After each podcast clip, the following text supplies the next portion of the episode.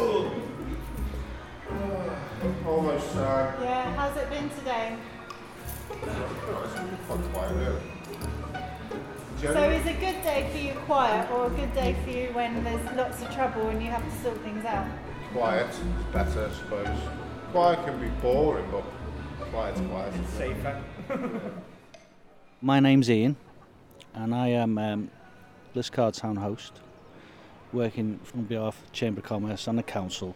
And our role is, in effect, to support business and increase footfall into Liscard. My name is Alvon Williams. My nickname's Harry, so most people know me as Harry, and I work with Ian as a town host. I do exactly what he said. We go into the shops, we see what their problems are. We've done a business consultation, a shopping consultation, and from those results, we sort of act upon what the shops want. Uh, shopping consultation, most people wanted a Christmas tree, so working with the Cherry Centre, we eventually, two years on the run now, I've got them a Christmas tree indoors. And we just look to um, assist businesses with anything they want. If there's uh, environmental issues, we'll report on their behalf to the council. We just ask people what the problems are and see if we can solve them. When we first came to Liscard 18 months ago, we could see that sort of the condition of the main street wasn't very good and it needed some work to be done to improve the appearance. Firstly, on the planters, there were seven planters, but they're full of glass and metal and cigarette ends. So we cleaned those out and got the shops to sponsor them. We've now put hanging baskets up and we're just trying to make the place look really appealing, not only to the people who shop and visit here, but also the people who work here. So, they've got a nice working environment. When they get out of the car, out the car park, they can walk down a nice clean street, go to work. I think it just improves people's lives, you know, on a daily basis. If people see the place is clean and tidy, then um, you know it's a more enjoyable experience. No one can wave a magic wand, but actually when you're on the ground, you can see what's wrong, and you, if you listen to people, you can hear what's wrong. And there's remedies to everything. You know, we problem solve or suggest how problems can be solved. But the only way to do that is to actually be on the ground speaking to people, everyone. When you find some communities, and whether it be members of the public or retailers or kids, there's no link in between them, perceived link between them and the authorities, maybe whatever they are, or support groups. So I guess we're that bridge and we take their ideas or their views.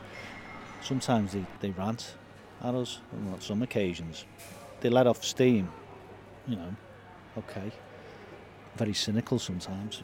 But you listen to them and they say, well, okay, here we say, we'll try and see what we can do and we'll try and resolve the issue. And the only way to, to get their um, appreciation and their sort of confidence and trust is to actually do something which they're asking, which we've done on many occasions, which rectified an issue they've had, whether it be a blocked drain or picking litter up or painting a bench or, or stuff like that. So yeah, we do get our hands dirty, but that further their trust in us really, and the fact that they know that they have someone that they can go to to maybe progress an issue, which we will do.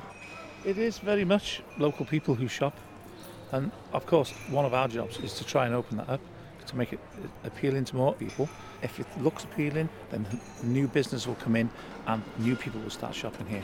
We do have a lot of people from Moreton and other areas that come into, but yeah, mostly you see a lot of the same people.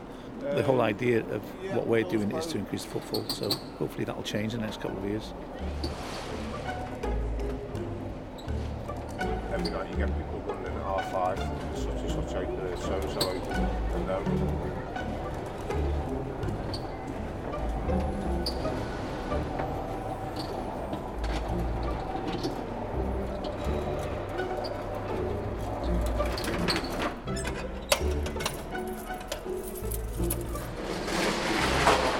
slowest shutters in the world.